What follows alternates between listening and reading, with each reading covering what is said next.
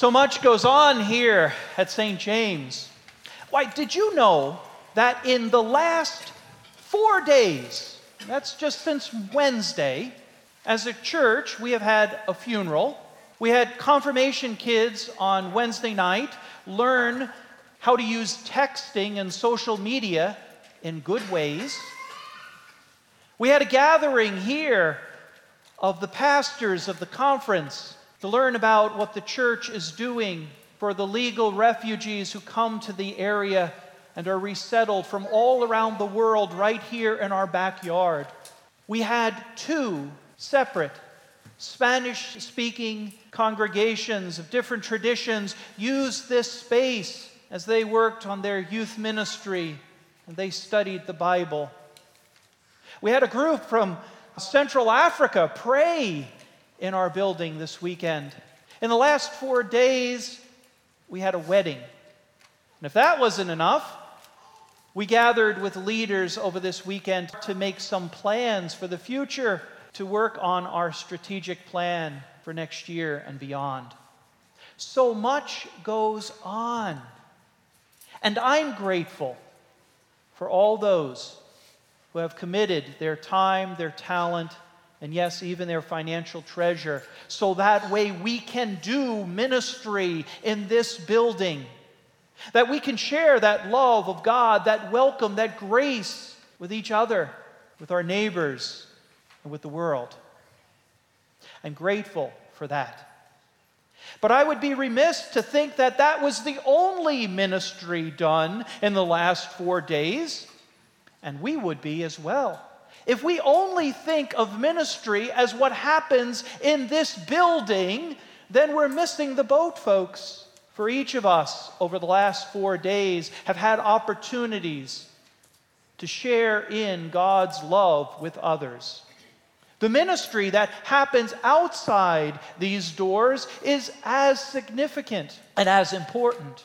Oh, yes, we have Bible studies in the community at JoJo's on Thursday morning, and we do that also in two of the local senior living facilities. But I'm talking about the words of encouragement that one friend texted to another. I'm talking about the sharing of meals with those who are distressed. I'm talking about being present, even when we don't know what to say in the life of others who are struggling. That is also important ministry. It also is the ministry of the saints sharing their time, talent, and treasure. And grateful for all of those things, most of which we'll never know. We gather here today and we celebrate the work of God in our lives as a church. Feminist Letty Russell, describing the church, says it's a community of faith and struggle. And I think that describes us, right? On one hand, we are the people of God, we have faith. We are grateful for the sacrament of baptism. We're grateful that through these waters, God claims us, connects God's life to our lives forever. We have faith because it comes from God as a gift. But we struggle too. We struggle with all sorts of things, including our belief. We struggle with trying to be the person God wants us to be, the person we want ourselves to be. We struggle in the world. It's not easy. We are the wonderful, beloved, and broken children of God. If you're perfect, please leave. Okay, so the rest of you, now that you're here, right? It's not about being perfect, it's about being faithful and real. You're welcome. We're welcome in this space by God's Spirit that brings us together gives us grace and love, and sends us forth. And when Jesus talked to his disciples about discipleship, he said, Blessed are they. And he holds up for us an image of being blessed that's a little different than we'll hear elsewhere. And he holds up a image on the opposite end of woes that is much different than what we usually think of. The kingdom of God operates in a different way than the world did back then or the way the world does now.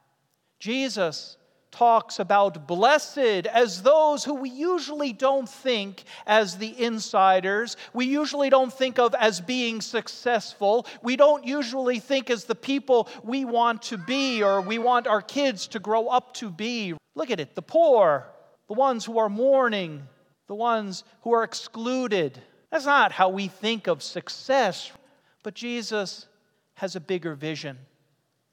Jesus' vision is one in which all people are welcomed, in which being a part of the church does not depend upon how successful you are, how with it you are, how altogether outwardly presenting you are.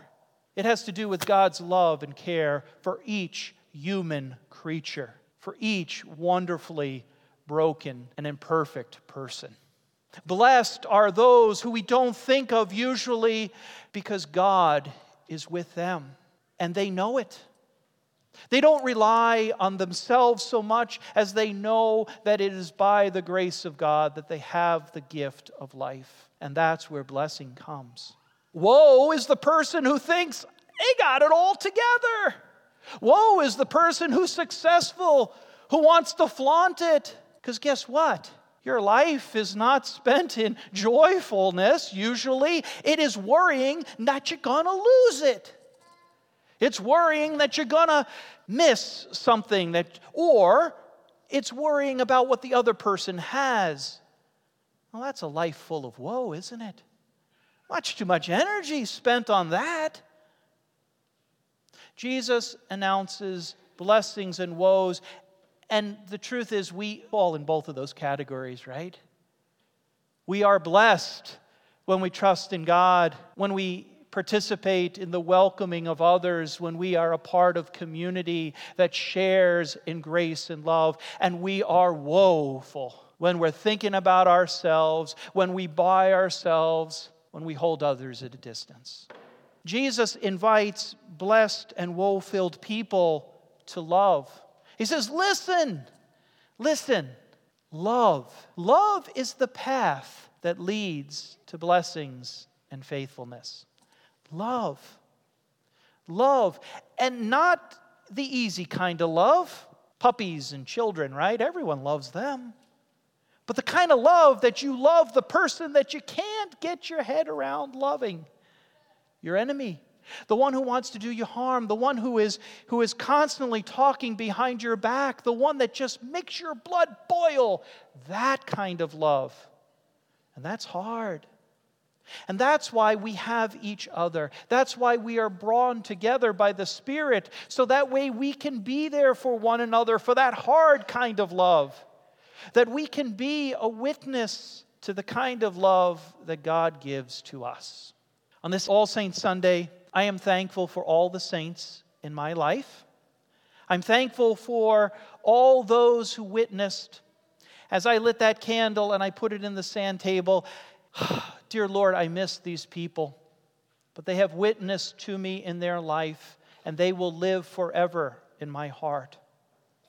I'm also grateful for you, for all of you you are the saints too. Together we are this church, wonderfully broken, imperfect, but together we do witness. Together we do share. Together we do make an impact and we matter in this community, even if no one knows that we're here.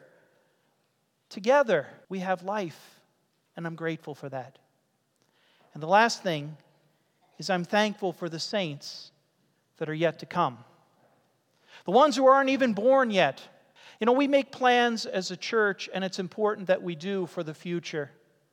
But we miss the point if we think that we are the ones who create the future for the church. The church is not ours to create. It is God's gift brought together by the Spirit in each and every age.